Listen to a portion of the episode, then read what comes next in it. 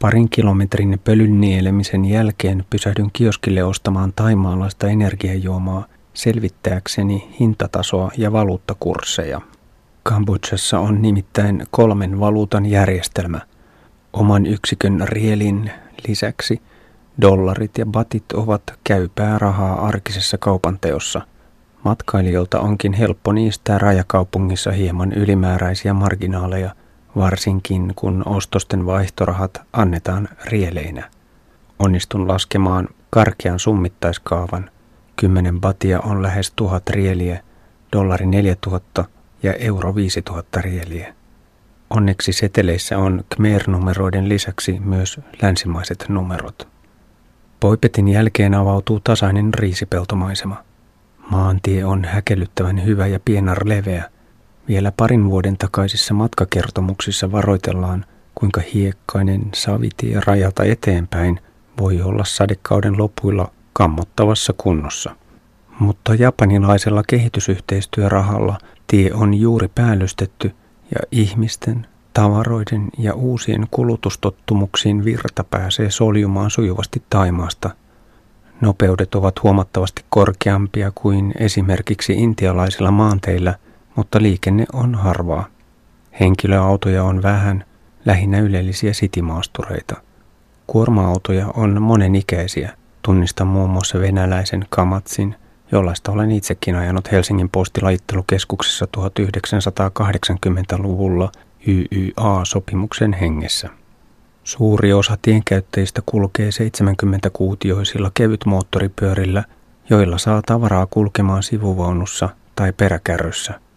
Monet sivuvaunulliset ovat liikkuvia ruokakioskeja tai kodintarvikepuoteja. Polkupyöräilijöitä on vain kylien liepeillä – ja heistä suurin osa on lapsia. Traktoreita ei näy ollenkaan. Niiden sijasta tien päällä on runsaasti yksiakselisia maanmuokkauskoneita, joihin on liitetty peräkärry. Kuljettaja istuu joko peräkärryssä tai sen pitkällä aisalla. Vekottimessa ei ole rattia, vaan toista metriä pitkät ohjaustangot, mikä tekee kaarreajosta haastavaa, kun kuljettaja joutuu työntämään ohjaustankoja sivusuunnassa. Näiden peräkärryllisten pihatraktorien kyydissä kulkee yleensä muutama ihminen, mutta parhaimmillaan parikymmentäkin. Tavallinen matkanopeus on 20-30 km tunnissa. Maanmuokkaus käytössä monitoimilaitteeseen vaihdetaan renkaiden sijasta jyrsimet tai metallipyörät. Konetta voi käyttää myös vesipumpun voimalähteenä. Vetisiä riisipeltoja reunustavat ojat ovat täynnä vettä. Leveämpien uomien äärellä peseydytään, pestään pyykkiä ja kalastetaan. Ojiin on rakennettu pieniä risuaitoja ja niiden aukkoihin rysiä. Yleisin tapa kalastaa on kahlata vyötäisiään myöten vedessä ja heitellä verkkoa, jonka painot vetävät sen suppuun heiton jälkeen. Isot siltarummut ovat suosittuja kalastuspaikkoja. Parhailla apajilla on urheilujuhlan tuntua – kun kymmenet miehet ja pojat kahlaavat verkkoinensa, naiset kylvettävät lapsia ojassa ja sivuvaunulliset eväspuodit päivystävät pientareella. Tien varressa harjoitetaan myös siipikarjan kasvatusta. Suurperheitä on leiriytynyt sinne tänne kaitsemaan monituhatpäisiä ankkaparvia. Tummanruskät linnut ravaavat kaakattaen ympyrää matalien pressuaitauksien sisällä ja jyviä heittelevät paimenet saavat parviin lisää liikettä. Ankkafarmarit majoittuvat itse keppien varaan levitettyjen muovikankaiden alle. Pysähdyn juomatauolle kioskikauppaan. Valikoimissa on energiajuomien, limsojen, keksien ja savukkeiden lisäksi valtaisa määrä olutta ja viskiä ja tietysti bensaa kolapulloissa. Nuori rouva imettää sementtilattialle levitetyn ruokomaton päällä, kun mies esittelee styroksisen kylmälaatikon tarjontaa. Iltapäivä on jo niin pitkällä, että laatikkoa jäähdyttänyt jää on sulanut vilpoiseksi vedeksi. Taimaan puolella vastaavanlaisessa kioskissa on pari metriä leveä jääkaappi ja sata määrin erilaisia snackpusseja. Maisema jatkuu tasaisena riisipeltoaukeana, jota rytmittävät satunnaiset palmupuurivistöt ja metsiköt. Kylät ovat levittäytyneet ohueksi nauhaksi tien varteen muutaman kilometrin välein.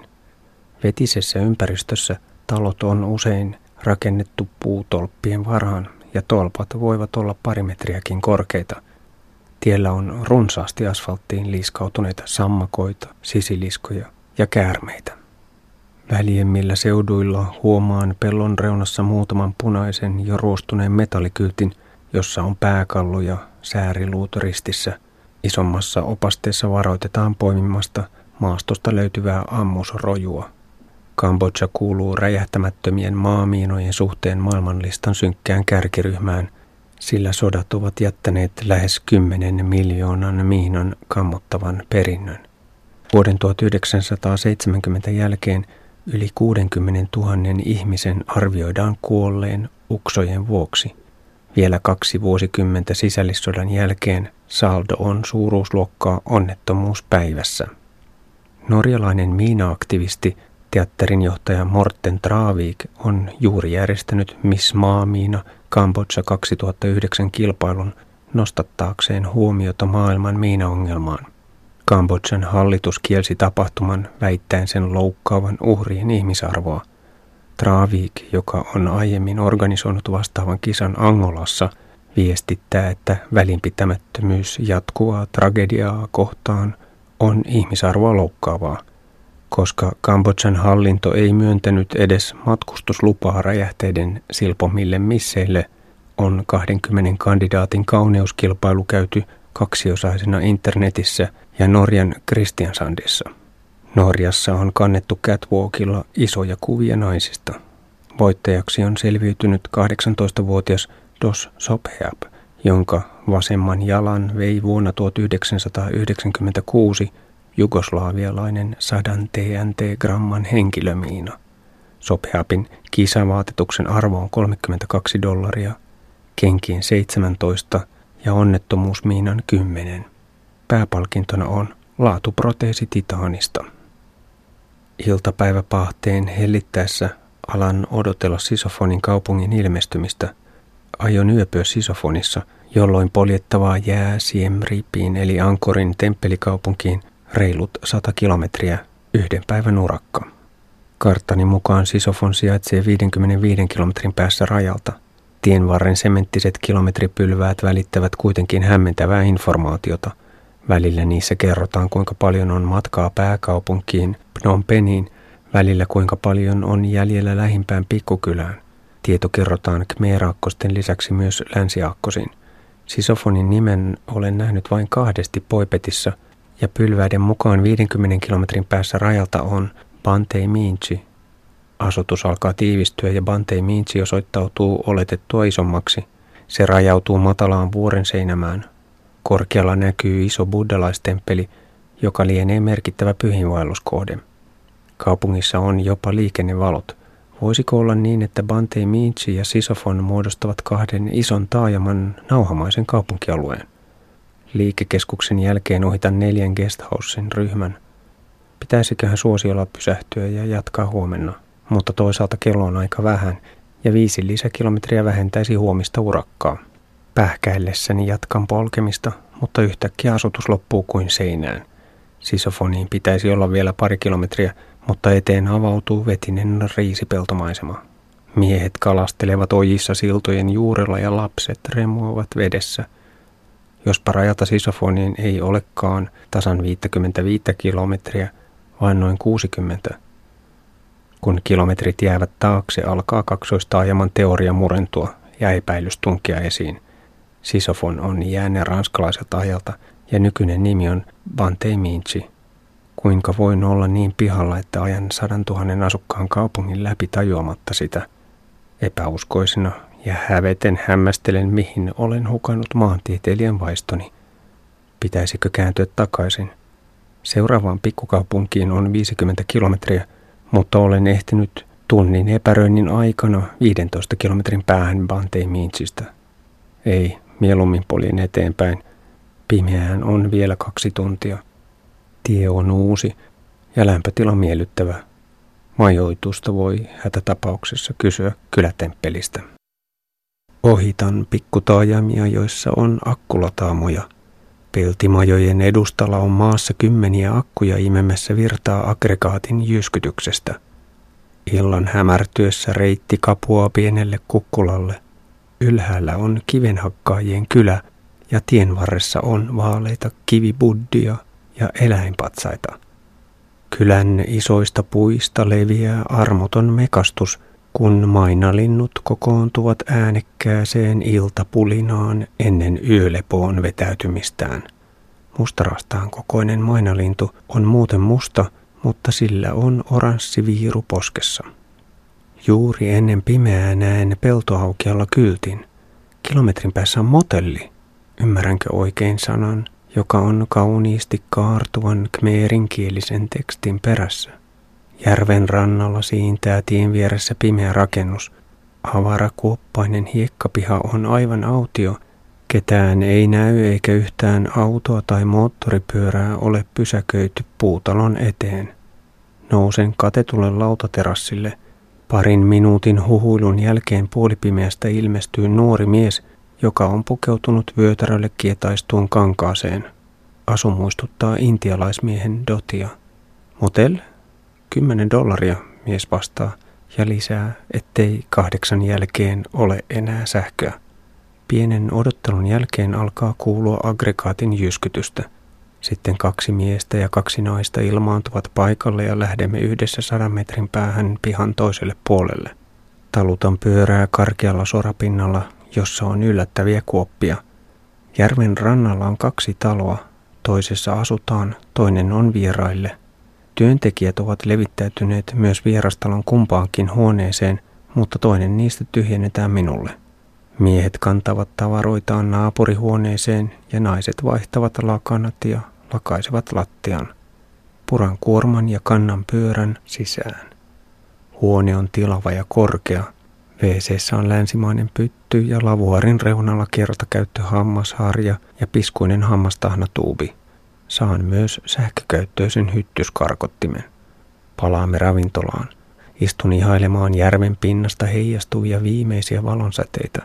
Terassin reunassa on veteen laskeutuvat portaat ja kaksi nuorukaista pulahtaa uiskentelemaan ja peseytymään. Tilaamaani keittoa ei kuitenkaan ala kuulua. Mies tulee keittiöstä valittelemaan, että nuudelikaappi on lukossa eikä avainta löydy. Pyydän riisiä. Nuokun uupuneena pöydässä, kun mies palaa vartin kuluttua kertomaan, että ruokakaapin avain on löytynyt. Kun vihdoin hörpin soppaa nestehukkaani, alkaa olo kohentua. Ennen huoneeseen paluuta tajuan pyytää mukaan pari kynttilää.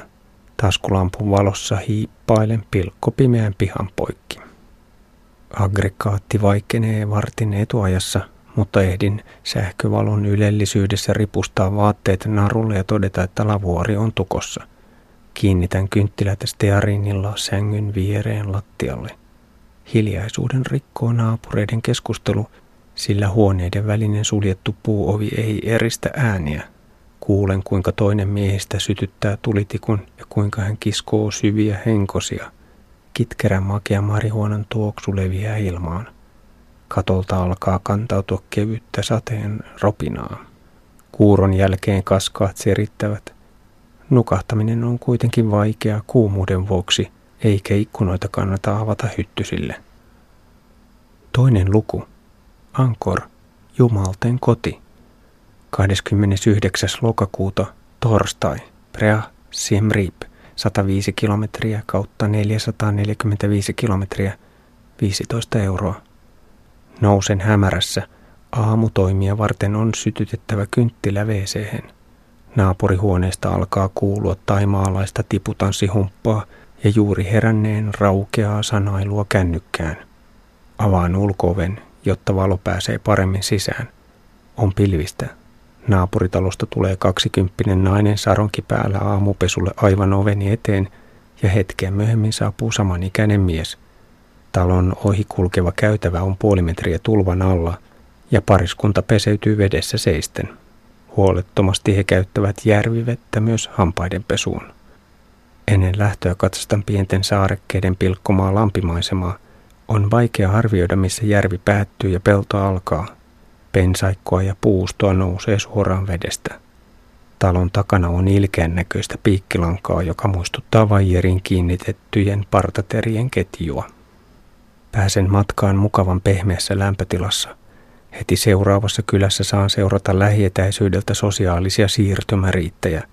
Ensin vastaan tulee iloinen hääkulkue, joka etenee hilpeästi hyppelehtien ja hytkyen, rumpujen sekä kimeän torvimusiikin tahdissa.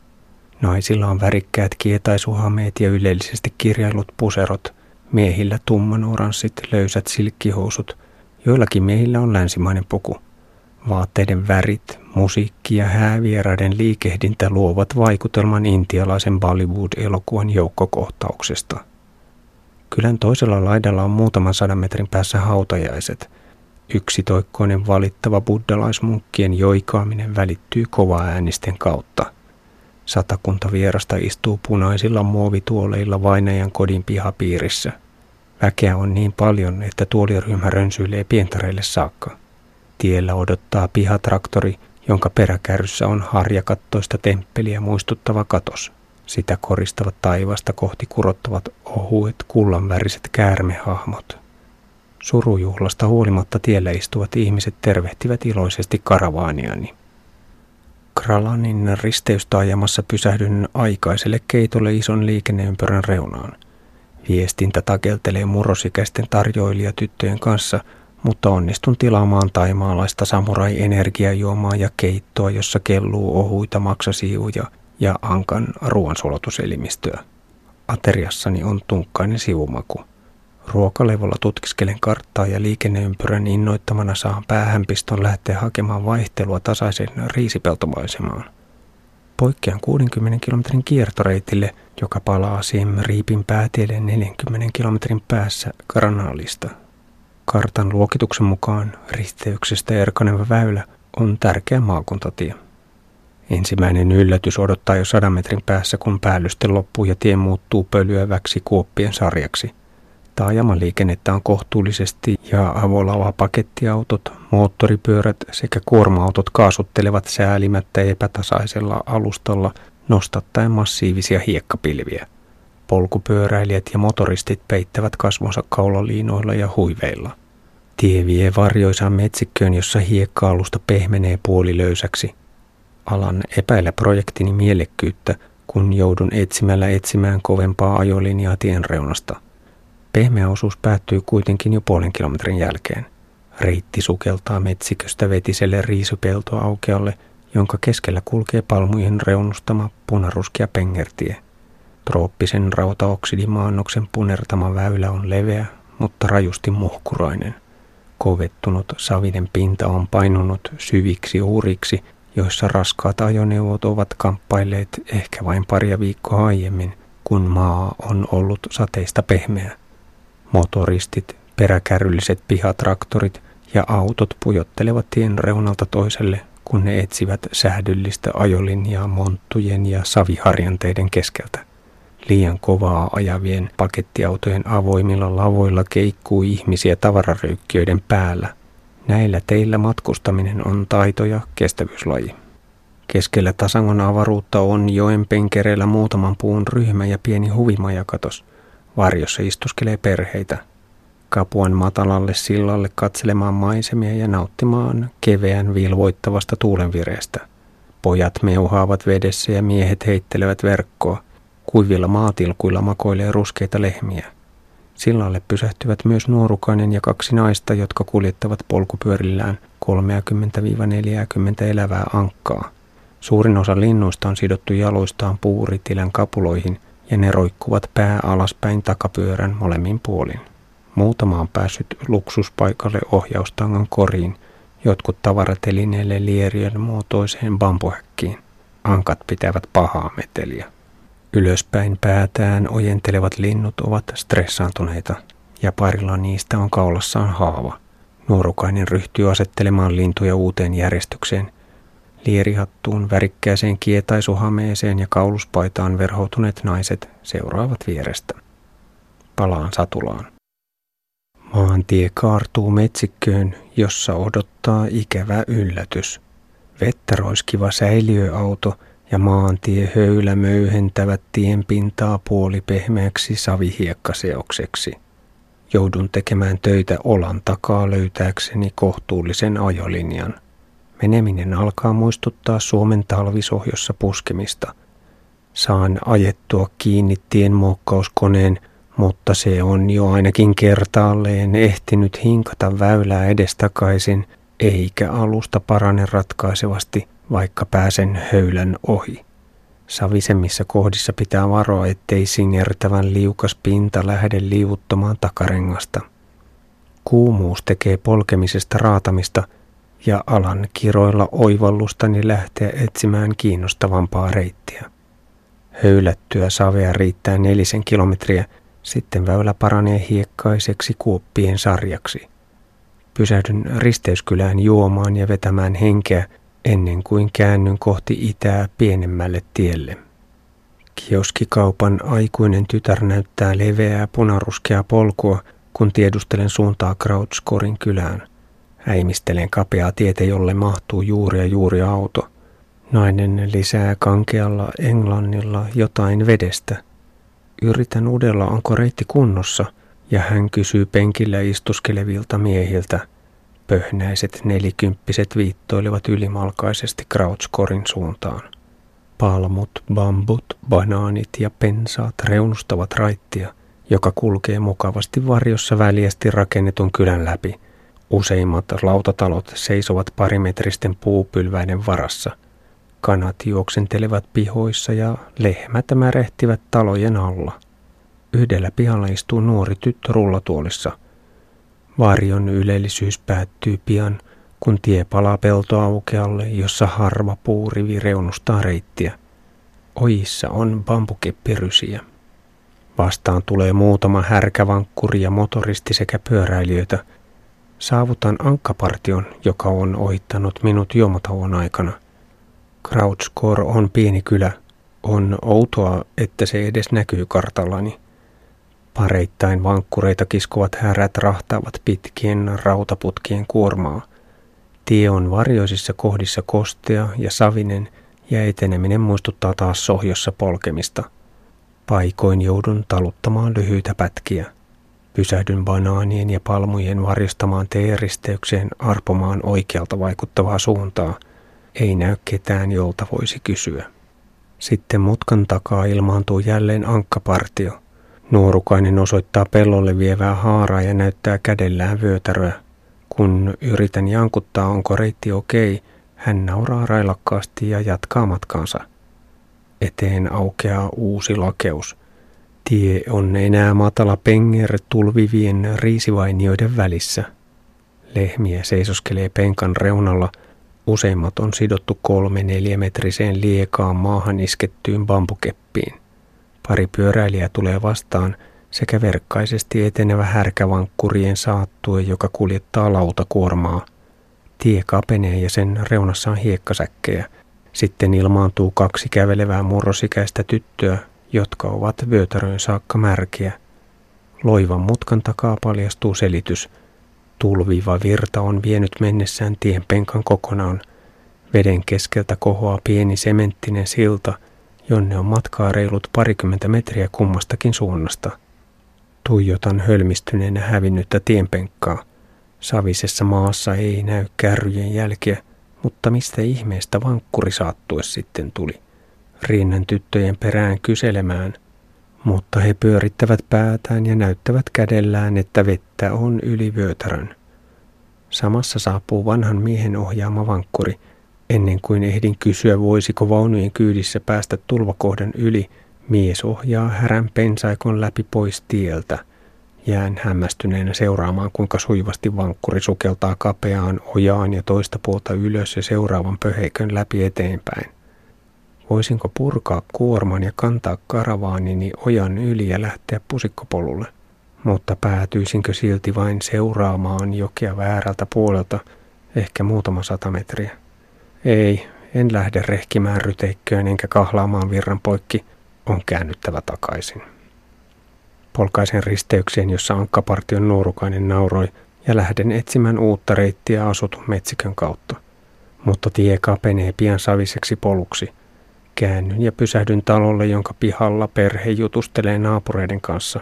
Toistelen lähikylien nimiä ja Granlania ja viiton jo löytäneeni vettä – Tyrkytän keskustelun turhaan englannin ja ranskankielisiä sanoja. Väki on aivan liian nuorta osatakseen ranskaa. Lisää uteliaita kerääntyy pihalle. Alkuhämmästelyn jälkeen he ryhtyvät neuvottelemaan ja sitten parikymmenpäisen seurueen ainoa yli nelikymppinen nostaa käden vyötärölleen ja irvistää kevyesti. Huonosta uutisesta huolimatta muistan hymyille ja kiittää. Kralaniin on parin tunnin paluumatka. Olen kiusallisen tietoinen siitä, että joudun takaisin höylätylle tielle vääntämään. Ohitan kelloa kilistelen lankkulastissa valtavan tutun härkävankkuri saattuen. Vähän pehmeä ja poimuileva tienpätkä on niin kapea, että sivuutan härkäparit kylkymyyrytuntumalta. Valkoiset laihat naudat muistuttavat intialaisia serkkujaan. Näen uudestaan myös rullatuolitytön, joka vastaa kevyesti nauraen vilkutukseeni. Risteyskylässä pysähdyn tauolle samaan kioskikauppaan. Emäntä ohjaa minut takapihan isolle vesiruukulle huuhtomaan päätä ja jalkoja. Mustat kanat juoksentelevat kotkottaen pihamaan poikki, kun kaadan muovikauhalla vettä päälleni pulleasta keramiikkasäiliöstä. Puodista saan myös nuudelikeittoa. Syödessäni ilmaantuu perheen tytär, joka ryhtyy kaivamaan esiin ruostunutta englannin sanastoaan. Nean on asunut neljä vuotta rajakaupungissa Poipetissa. Hän on työskennellyt hotellin vastaanotossa. Nean kertoo oppineensa taita, vähän japania ja englantiakin, mutta kielitaito rapautuu käyttämättömänä. Hänen sanavarastonsa ei riitä selittämään syytä työsuhteen päättymiselle, mutta ymmärrän potkujen tulleen äkillisesti ilman ennakkovaroitusta. Neanen mielestä on hyvä, että hän saa olla läheistensä luona ja voi auttaa äitiään kioskin hoitamisessa, mutta selvästikään kylässä ei ole riittävää kaikupohjaa hänen haaveilleen. Nean huokuu kohtaloonsa alistuneen surua. Ohi kaasuttava kuorma-auto nostattaa tukahduttavan pölypilven. Lähden urakoimaan raskaalle etapille. Asetan lyhyitä tavoitteita. Jaksan puskea vielä seuraavaan mutkaan ja sitä seuraavaan mutkaan. Sinnittelen höylätyn osuuden läpi sillalle saakka ennen kuin pysähdyn huvimaja katokselle keskelle tasankoa. Maassa isojen puiden varjossa istuskelee aterioiva pariskunta sekä kolmihenkinen perhe, jonka nelikymppisellä isällä on reiteen saakka ulottuva jalkaproteesi. Asetun parin metrin päähän miehestä.